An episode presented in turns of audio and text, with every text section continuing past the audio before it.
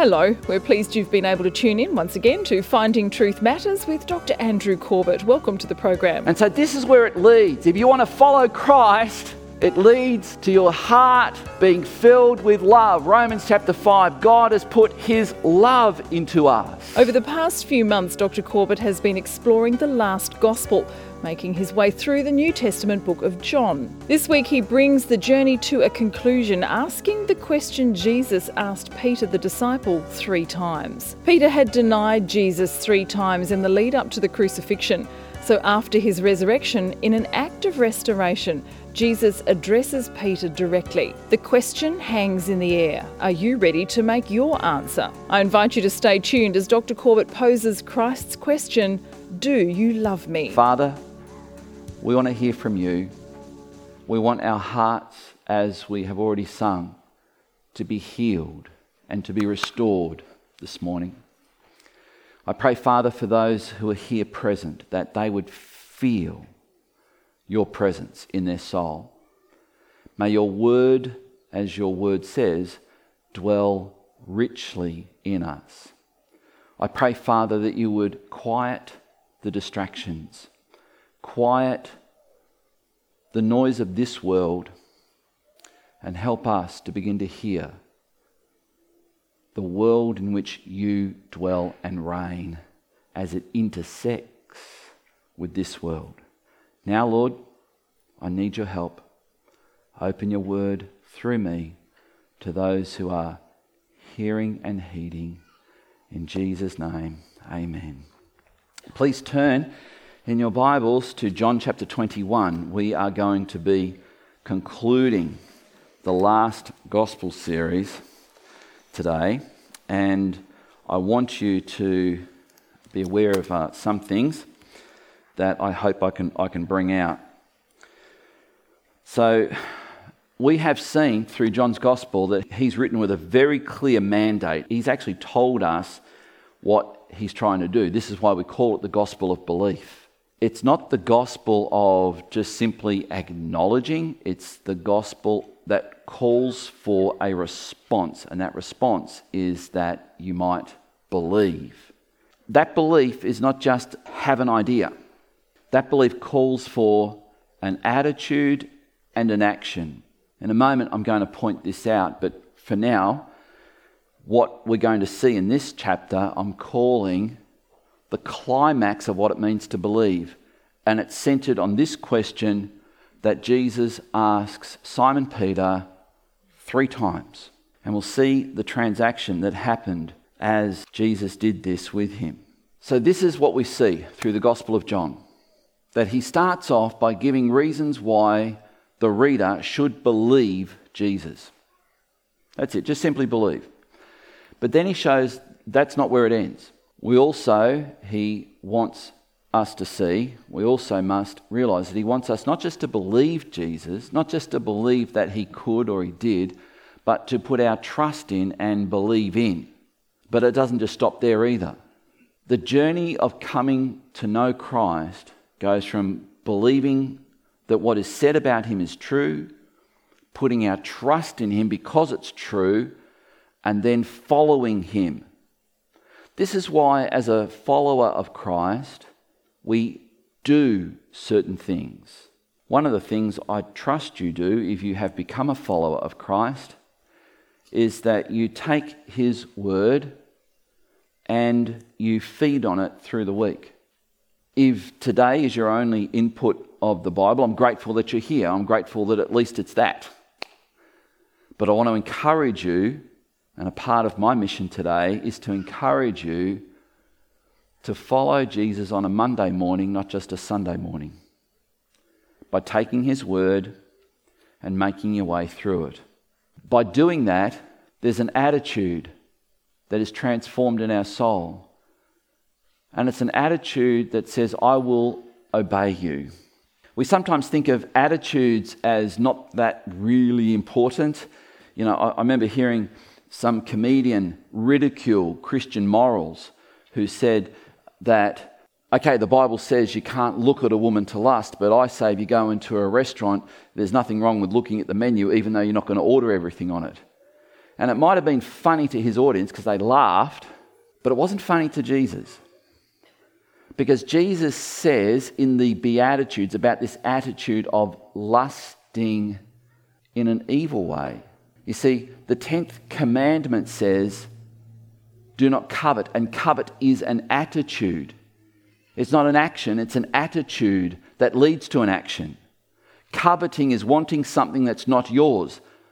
And as Rosaria Butterfield, a former lesbian activist, said recently in a, in a discussion with Christopher Yuan and Becket Cook, three people who have come out of the LGBT lifestyle, she said one of the sins of people who promote same sex marriage is that they are actively encouraging people to break two of the Ten Commandments. Do not bear false witness. In other words, do not lie, because marriage is between a man and a woman. It's not between a man and a man or a woman and a woman. And that's not hate speech, that's truth telling. And the tenth commandment is do not covet, do not want something that is not yours. So to obey Christ affects not just what we do, but the attitude with which we do it. God loves a something giver, a so it's not just, as Earl said, not just to give, it's to give cheerfully, with great delight. That's an attitude. Come into the house of God with gladness, the scripture says, the psalmist writes. So there's an attitude. And that attitude leads to a willingness, that's an attitude, to worship God, which is an attitude and an act of surrender to Him that acknowledges that He is Lord. And that leads to the greatest attitude, one of the two commandments that Christ gave. And by the way, the two commandments, the two greatest commandments were number one, love God with all your heart, mind, strength, and soul. That's from the book of Deuteronomy. And the second one is love your neighbor as yourself. And that is Leviticus 19, verse 18. And there are people that say, We're in the new covenant, the old covenant has got nothing to do with us anymore. And Jesus said the two greatest commandments come from the Old Testament to love. And so this is where it leads. If you want to follow Christ, it leads to your heart being filled with love. Romans chapter 5 God has put his love into us. And so it means that you could be right here now going, I could never do any of that. Yes, that's the point. You need his help to do it all. And all you have to do is say, Help. The prayer isn't, oh, I've got this. The prayer is, I need your help to get this. Love. So we're reading from John chapter 21, verse 1, and we see that those who listen to the podcast and those who get the, the radio message tonight will, will see that the resurrection, something happened in previous chapter, in chapter 20, when Mary Magdalene goes to the tomb and sees that the stone is rolled away. A stone presumably sealed with wax, a, a, stone, a great big round boulder that's been put into this groove that is rolled in and it, it, it, you can't easily move it. That's why it says the women went to the tomb wondering how were they going to move the stone. and when they get there, it's already moved. It's not even in the groove. It's gone. And so she looks in and sees there's no one there.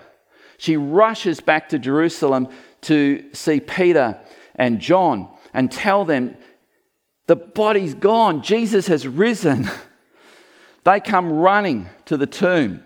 And the, an incredibly interesting thing happens. John gets there first, but he waits for Peter. That's, that's a, I think, a mark of respect to Peter. Peter looks in and he sees, yeah, there's no body there. And then he goes and he tells the disciples, it's true what Mary has said, Jesus has risen. It then says, John went in. This 16 year old disciple. Earl mentioned that Jesus and uh, had Peter come to him and say, We have to pay the temple tax. Two coins in the fish's mouth, one for you, one for me because the temple tax was only to be paid by men over 20. That means of the 12 disciples, only one of them was over 20, and that was Peter, who was married. That means Jesus chose a youth group to change the world. And some of you here think, what on earth can teenagers know? Well, I just say this you were once a teenager and you knew everything. and here we have John, who then, after Peter has gone, it says John goes in, and this is what happens. It's an incredibly, it's so easy to miss, but this is what happens. He goes in and he sees, and it says, and when John saw the grave clothes folded, the moment he saw that, it says he believed. Peter saw that the grave clothes were there. He said, Well, body snatchers wouldn't just do that. But John went in and he saw the grave clothes folded. Some theologians wonder about this. Why, why would Jesus have folded his grave clothes? You know, they're looking for deeper significance. We're going to see this a few times in this passage. And someone, some bright theologian said, probably because he had a mother who taught him fold your bedclothes, make your bed, make your bed. So, what we've got here is John recognizing this, and chances are, John, who would have traveled, or who did travel with Christ for three and a half years, and probably when they stayed in different places, probably spent the night in the same room as Jesus, and probably would have noticed this little thing that whenever Jesus woke up in the morning, whatever bedclothes he had, he folded them neatly. And as soon as John saw that, he said, That's Jesus. His body hasn't been taken. That's what he did. He did that all the time. And it says, John believed. And now we come into chapter 21 and verse 1, and it says this After this, after what? After Jesus had appeared two times to the disciples one when Thomas wasn't there, one when Thomas was. And on the second occasion, when Thomas was, Jesus said to him, Here's the scars, here's where the spear went in. Touch them and see. This is what you asked for. And Thomas experienced two things. One, the fact that Jesus knew that's what he asked for, even when Jesus wasn't there. And secondly, he could actually see the evidence that he demanded. So after these, after this, Jesus revealed himself again. That word reveal is a word that John uses all through his gospel. And it doesn't just mean they could see, it doesn't just mean there it was. It means he showed them something. Jesus revealed himself again to his disciples by the Sea of Tiberias. So that's the Sea of Galilee. So we're not in Jerusalem anymore. And we know that in Mark's Gospel, chapter 16, Jesus has told his disciples, uh, sent a message to his disciples, I will see you again in Galilee. So now they've left Jerusalem, they've gone up to Galilee. So now we've got the stage set. And he revealed himself in this way. So it's not just that he turned up, he was revealing something to them. And this is what John tells us Simon Peter, Thomas, called Didymus, the twin, Nathanael of Cana. This is the first time we know that Nathanael is from Cana. And that's interesting because that's where the first miracle of Christ, the first sign Jesus did happens in Cana. And it's a tiny little dot on a map, a tiny little village. Also, the sons of Zebedee, that's James and John, and two others of his disciples were together. And they're not named. I don't know why, but if you do the arithmetic, you'll count, including Peter, that's seven disciples. Where's the other four? Or, yeah, where's the other four? Well, we don't know. We're not told. And according to what we're seeing here, it doesn't matter. Simon Peter said to them, I'm going fishing. They said to him, We will go with you. Now, again, scholars go, Oh, what? Peter's abandoning the mission that Christ gave him? No, he was. I like this from one commentator. He said, No, he was probably hungry for breakfast. Sometimes we make things very complicated. They went out and got into the boat, but that night they caught nothing. And John does this, he uses the expression night and dark to say, mm, probably shouldn't have done this. But anyway, just as day was breaking, Jesus stood on the shore, yet the disciples did not know that it was Jesus. It was daybreak, or beginning to be daybreak, and so it was still dusk ish. And so they wouldn't have been able to see to the shore. They know, we, we know from the text that they were several hundred metres away from shore, so maybe half a kilometre out, and they couldn't tell. Daybreak, who is that? Can't tell. But this, this person asks the question that everyone who walks past a fisherman asks. Not how you're getting on, but have you? And this is how Jesus said it. And the Greek word uh, teknia is um, the, the word that's, that is translated children, and the ESV has got children, but, but our language would probably be more like lads. Lads, have you caught anything? They answered him, No. and they've been out all night, right? Fishermen love this. If you ever see a fisherman on a pier, just, just ask them. They love it. They love it when you do it.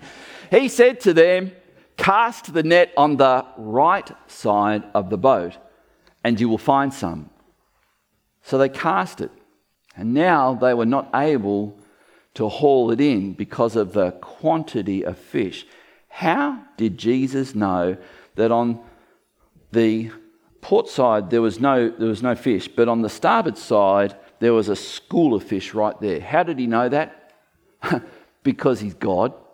He knows everything, including the thought that you're thinking right now. That disciple whom Jesus loved, this is John, therefore said to Peter, It is the Lord. When Simon Peter heard that it was the Lord, he put on his outer garment that he had because he had stri- he was stripped for work and threw himself into the sea. So the, the idea is he, he would have had an outer, gar- outer garment, and you can wonder why would you put that on to go in the water? Well, probably because when it says he was stripped, he actually really was stripped. And so what he's done is he's tied it around for modesty jumped in the water. That's probably what's going on here. So the other disciples came in the boat, dragging the net full of fish, for they were not far from the land now, about a hundred yards off. When they got out on land, so the boat is kind of stuck, they're, as, they're as close to shore as they can get, they saw a charcoal fire in place with fish that had been laid on it and bread. And they probably would have seen Simon Peter sitting across from that fire having a conversation with Jesus. So when they turn up, knowing that it's probably taken them 10, 15 minutes to get that far, we read this Jesus said to them, Bring some of the fish that you've just caught. Now, this is funny, really, because what's Jesus cooking? Fish. You're hungry for breakfast? I've got that covered too, with bread. And here they are. Jesus is already cooking a large fish, and he says to them, Oh, why don't you bring that haul in? Well, they tried, they couldn't do it. So let's, let's do the maths. Peter's gone. That leaves how many in the boat? Six. Six that have now come ashore. They, they're standing there. They've been rowing hard, trying to drag this net that's scraping on the bottom now and he said, Oh, why don't you just bring the fish ashore? Well, the whole point was they couldn't. And so Peter gets up, having been in the presence of Christ. And what does he do? I just want you to notice this. Peter has been sitting at the feet of the Word. Jesus is the Word. He's the Greek word logos, which is the word that the Greeks used for the very reason and cause of the entire universe itself. This is what John is telling us in his gospel. So when they couldn't, so Simon Peter went aboard and hauled the net ashore full of large fish 153. What six men couldn't do, one man who'd spent his time in the presence of Christ did all by himself. Let that thought dwell for a bit. Here's another one of those things that I think God orchestrated just to give theologians an excuse to write books. It was uh, D.A. Carson who said this A lot of ink has been spilled trying to explain the 153 fish. All, back, all the way back to AD 400 when Augustine had this very, very elaborate mathematical equation based on Ezekiel 47, where you've got to add 7, divide it by 17, multiply it by 3, subtract this, and come up with 153. Gee, that sounds complicated. Here's the point one of the disciples, probably not a fisherman, said, My goodness me, that's a big haul of fish. Probably this is what happened. I wonder how many there are. Now, of the disciples that aren't named, who would more likely have wanted to count something? And if you've seen The Chosen, it would make sense that Matthew would have gone, Let me count those. and the answer is, My goodness me, there's 153 large fish here. And the theological significance is, Matthew was amazed. That's probably all we need to know here. Jesus said to them, Come and have breakfast. In other words, don't worry about the fish. I got it already. Come and have breakfast. There was enough of what Jesus was cooking for all of the seven other disciples. This is why I'm saying this is funny. None of you are laughing furiously, but on the inside I am right now. Now, none of the disciples dare ask him, Who are you? For they knew it was the Lord. And again, I'm suggesting that there was probably something in the way Jesus broke the bread and gave it to them that they knew that's the way Jesus does that. That's Jesus. And you've got to remember, it's dusk. It's a little bit dark. Yes, there's a fire going there. But you also got to remember, Jesus was brutalized. And when he was resurrected, all of that, except the prints in his hands and his side, where it was scars, were healed. The flesh made whole again. So now they can see it was the Lord. Jesus came and took the bread and gave it to them, and so with the fish. This was now the third time that Jesus had revealed, was revealed to the disciples after he was raised from the dead. And the other two occur in John chapter 20, verses 19 to 23, and John chapter 20, verses 26 to 29. So it's, uh, it's the three, third time that John is telling us about. We know that there are other occasions when Jesus appeared, but this is the third time John's telling us about. From this stage, Peter and Jesus get up and go for a walk and John follows, as we'll see in a moment. When they'd finished breakfast, Jesus said to Simon Peter, probably in a come for a walk. Simon, son of John, do you love me more than these? Possibly the these are the fish, possibly. Probably not, though. Probably Jesus is asking of these disciples, your brothers, do you love me more than these? Do you love me more than they love me? It's an interesting question. He said to him, Yes, Lord, you know that I love you. He said to him, Feed my lambs. They keep walking. He said to him a second time, Simon, son of John, do you love me? He said to him, Yes, Lord. You know that I love you. He's added that now. You know that I love you. He said to him, Tend my sheep. They keep walking. He said to him a third time, Simon, son of John, do you love me? Peter was grieved because he said to him the third time, Do you love me? And he said to him, Lord, you know everything. You know that I love you. Jesus said to him, Feed my sheep. I want you to see something in that little exchange, profound exchange. And if you are thinking, why did he ask three times? And it's not lost on people that when Jesus in the upper room, as we've seen in that farewell discourse, that conversation Jesus had with his disciples before he knew he was going to the cross, and he knew before he even went to the cross, he would be whipped, beaten, flogged, punched, kicked, have chunks of his beard ripped out. The prophet Isaiah said in Isaiah 52, I think it is, his back would resemble a ploughed field by the time they had scourged him with whips. Jesus knew all that was going to happen. With all that physical pain, Jesus says to his disciples, and this night, you will all leave me. And that's when Peter said, Never, I'll never do it, I'll never do it. And you know what Jesus says. In fact, in John's Gospel, there's a detail that's left out. In Luke's Gospel, it says that when Peter said that, Jesus said, Simon, Simon, Satan has wanted to sift you like wheat. But I have prayed for you that when you turn, you will strengthen your brothers. Tend my lambs, feed my sheep, tend my sheep, feed my sheep. And when Jesus then said, Before the rooster crows, you will have denied me three times. And in the Gospels, we read that on the third occasion when Peter was challenged, You're one of his disciples.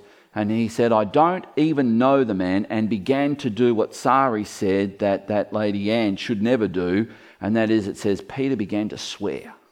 And just at that moment, from the courtroom scene in the house of Annas, the high priest, where his son in law Caiaphas was sitting in judgment, it says, Jesus looked out into the courtyard and saw Peter just at that moment.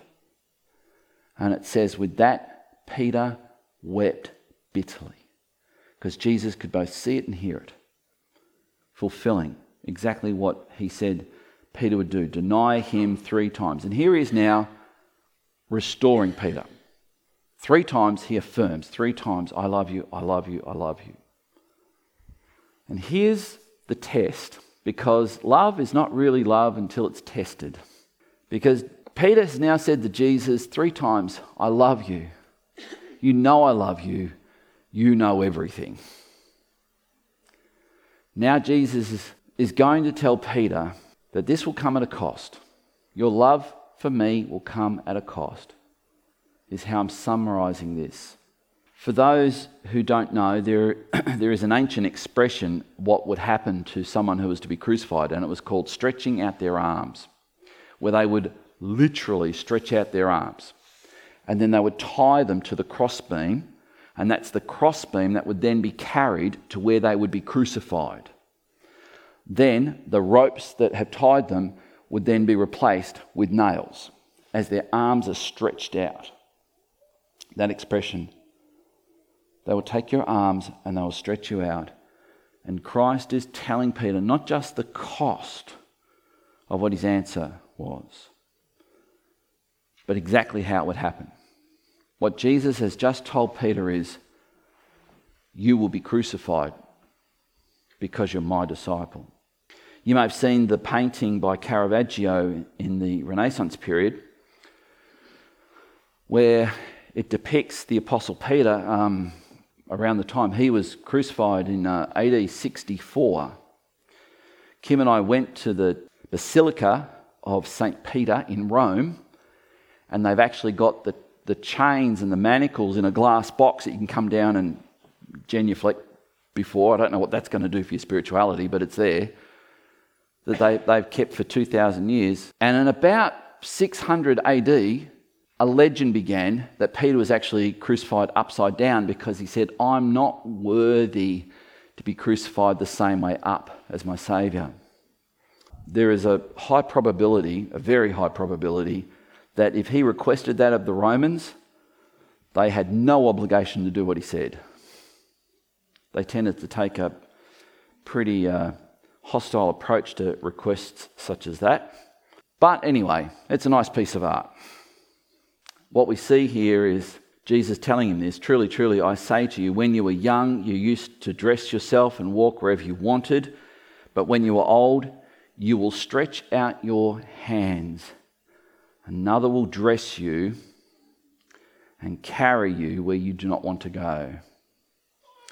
That prophecy given to Peter in about AD 33 was fulfilled in about AD 64. And John tells us he said this to show by what kind of death what kind of death he was to glorify God.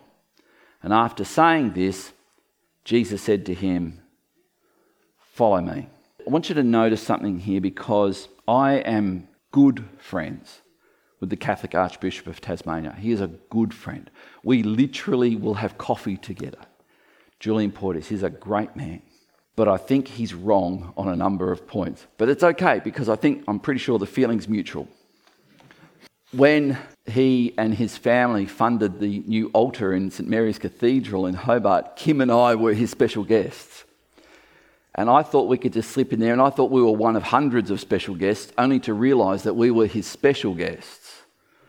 Because I said, you know, we drove down three hours to go to this thing. We're sitting on wooden pews, and, and, and we thought, oh man, how are we going to do this? Anyway, two and a half hours of Catholic church service is what we sat through. But it began with this I'd like to welcome our special guests, Dr. Andrew Corbett. And, oh, there you are! Because I was thinking we would sneak out about 15 minutes in, put in an appearance. Didn't happen that way. I'm saying it to say he's a good friend of mine. But on the basis of what we've just read, they claim that this was Christ commissioning Peter to be the first pope. And I want to point out that that's not what Jesus did at all. He wasn't making Peter superior to the other apostles. There was nothing in that text about that. He wasn't making Peter the head of the church. Nothing in the text about that. In fact, the three words that Christ charges Peter with are sorry to bring English into this sermon verbs. In other words, not what you will be or what title you will have, but your three responsibilities. That's a verb, to do. And the first two were feed Christ's lambs, not Peter's, Christ's. Jesus says, Feed my lambs, verse 15, and tend my sheep. So Peter was charged to tend, that's a verb, do this, and feed Christ's sheep. Three responsibilities of a shepherd. I'm going to suggest to you that just as the three other Gospels finish with Christ's commission to believers, that this is also a commission to all of us who would want to be a mature follower of Christ. How do you feed lambs? How do you tend sheep? How do you feed sheep? Through the instruction of the Word of God. That's how you do it. And so, if you ever get an email from me, you'll see I have my name and then after it, I have three initials. Rob Quinn actually went to the trouble. Where is Rob? Where are you? There you. You went to the trouble of finding out. Wonder what VDM stands for. Do you remember? You probably don't remember what the answer was. Yeah, they're Latin, three Latin words. It means servant of the Word of God. And that's my call in life to be a servant of the Word of God. Because that's what God, Christ, has charged Peter to be. Peter turned and saw the disciple whom Jesus loved following them. So now we know they're walking. The one who also had leaned against him during the supper and said, Lord, who is it who's going to betray you? So that was John, we know that. When Peter saw him, he said to Jesus, knowing that Christ has just said, You're going to, you, you're going to, be crucified. It's going to be a brutal death. So, Peter, if I could summarize what he says, what about him? I don't know if he said it in a high pitched voice like that, but I would have. Lord, oh, here's, here's how it sounds all very religious Lord, what about this man? Jesus said to him, If it is my will that he remain until I come, what is that to you? You follow me. And that's a great principle of how we are to follow Christ. Not, get, not take on the offense of someone else. So the saying spread abroad among the brothers that this disciple, John, was not to die. Yet Jesus did not say to him that he was not to die, but if it is my will that he remain until I come, what is that to you? This is the disciple who is bearing witness about these things and who has written these things. And note this I'm suggesting this is the Ephesian elders who have inserted this verse into John's gospel under the inspiration of the Spirit because John would have written this in Ephesus. The first recipients of this would have been the Ephesian church. And the Ephesian elders have added this with the approval of John because, do you note the next word? And we know that his testimony is true. They are vouching for him and this gospel.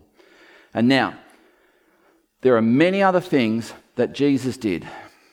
Were every one of them to be written, I suppose that the world itself could not contain the books that would be written. There's a lot more to know about Jesus.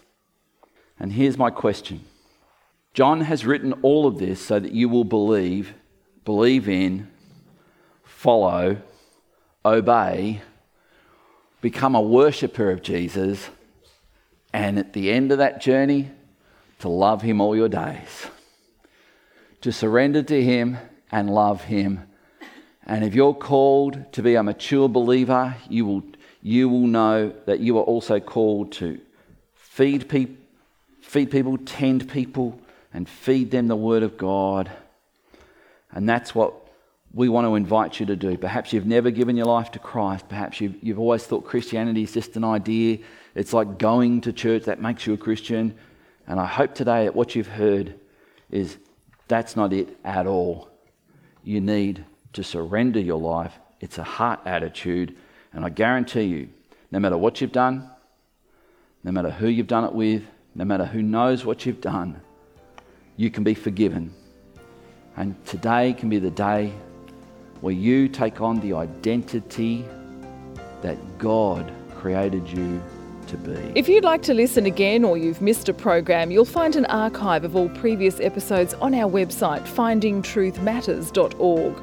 For tonight's program, select The Last Gospel, Part 26 from our online store. You can also find the podcast by subscribing to Finding Truth Matters on iTunes, Spotify, or SoundCloud. As we've heard tonight, Peter had denied Jesus three times. So, in an act of restoration, Jesus asks Peter three times, Do you love me? And he charges him with the task of putting that love into action. Jesus is looking at you, and the question hangs in the air for you to answer. Do you love me? More from Dr. Corbett next week. Dr. Corbett is pastor of Legana Christian Church and president of ICI Theological College Australia.